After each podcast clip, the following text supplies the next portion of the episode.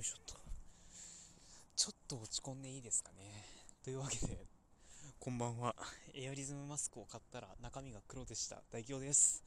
バイト先につけていけないですね。はい。でも今回落ち込んでいいのはそんなことじゃないです。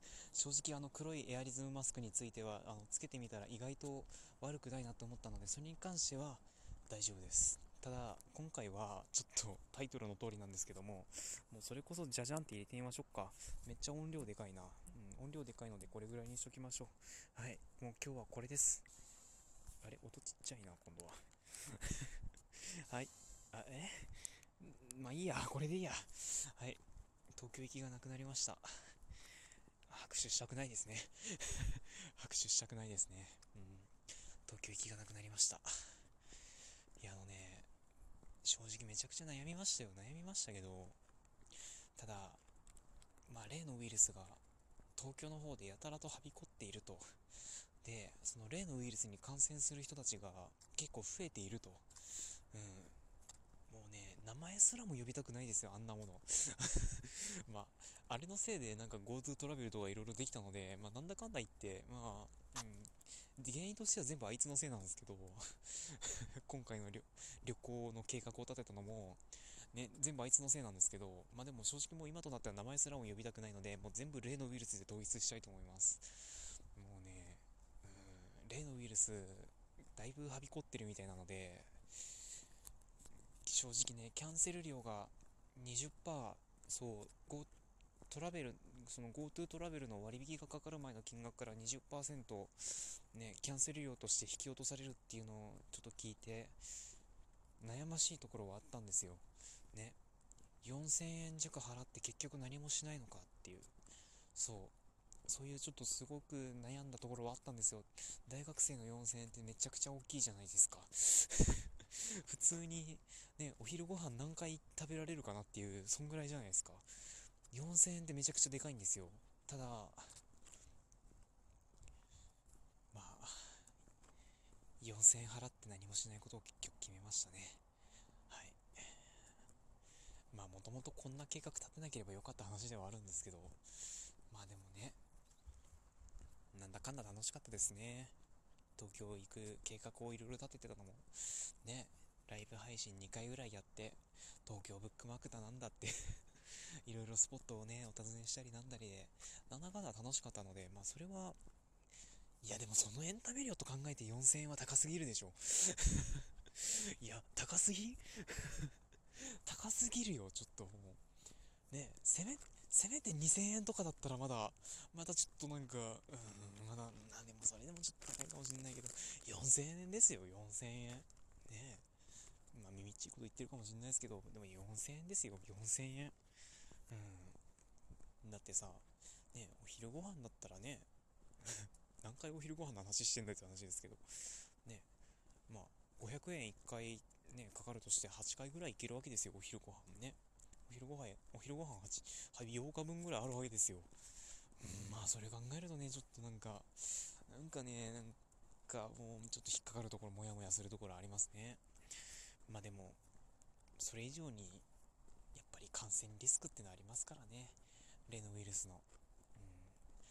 うん。ねさすがにね、それにかかってなんか家族に移しちゃうっていうのはシャレにならないですから、まあ、今回は大事をとって、ちょっと今回は東京行きはなしになりました。本当にあの、ここまでいろいろ、ちょっとごめんなさい、ゲップ、ゲップが出ちゃった 本当にあの、東京ブックマークでいろいろ教えてくださった方々には申し訳ないんですが、まあ、また次回東京行くときにちょっとそのスポットに関してはいろいろと、まあ、営業しているか否かも判断しつつ、またちょっと計画練っていこうと思ってますので、どうかその時はちょっと使わせていただこうかなと思ってますので、まあ、ちょっと、ね、はい、その時はまたどうぞよろしくお願いいたします。はい。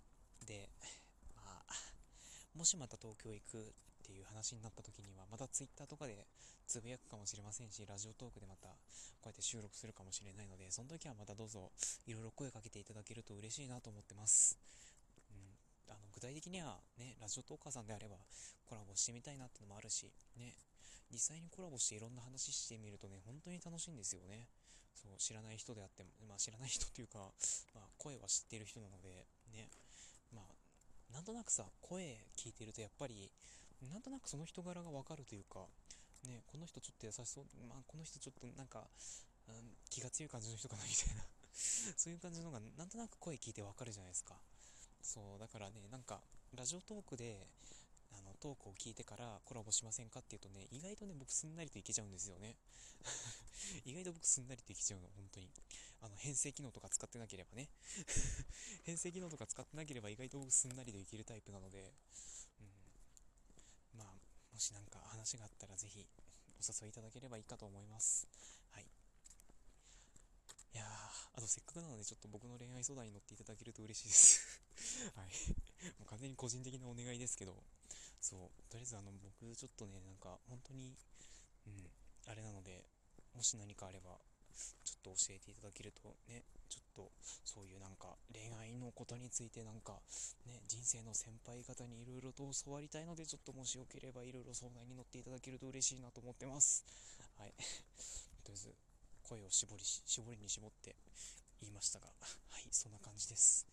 とりあえずもうそんな感じで今回東京行きはなしになりましたがまあお伺いしたスポットですとかそういったところはねあの消さずに残しておきますのでまた東京行き決まった際にはそれを活かしていこうかと思ってます。はい。まあそんなわけでね今週の金土日は何もなくなりましたが来週か。来週の金土日はもう何もなくなってしまいましたがまあちょっとせっかくなのでいろいろとね校の課題もやりつつあとなんかね、何でしたっけ？そう、コドリンっていうね、アンドロイドのアプリ開発する言語とか、そういったものをなんかちょこちょことかじりながら、3連休を過ごしていこうと思ってます。はい。というわけで、まあ、近況報告でございました。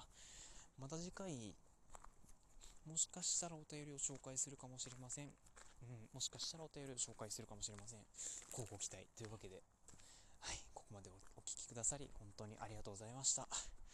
お相手は、じいちゃんばあちゃん家からの帰りで、めっちゃ右手に荷物を携えているトークは大凶でした。もう手がちぎれそうです。場が重い。はい。というわけで、また次回お耳にかかりましょう。それでは、問う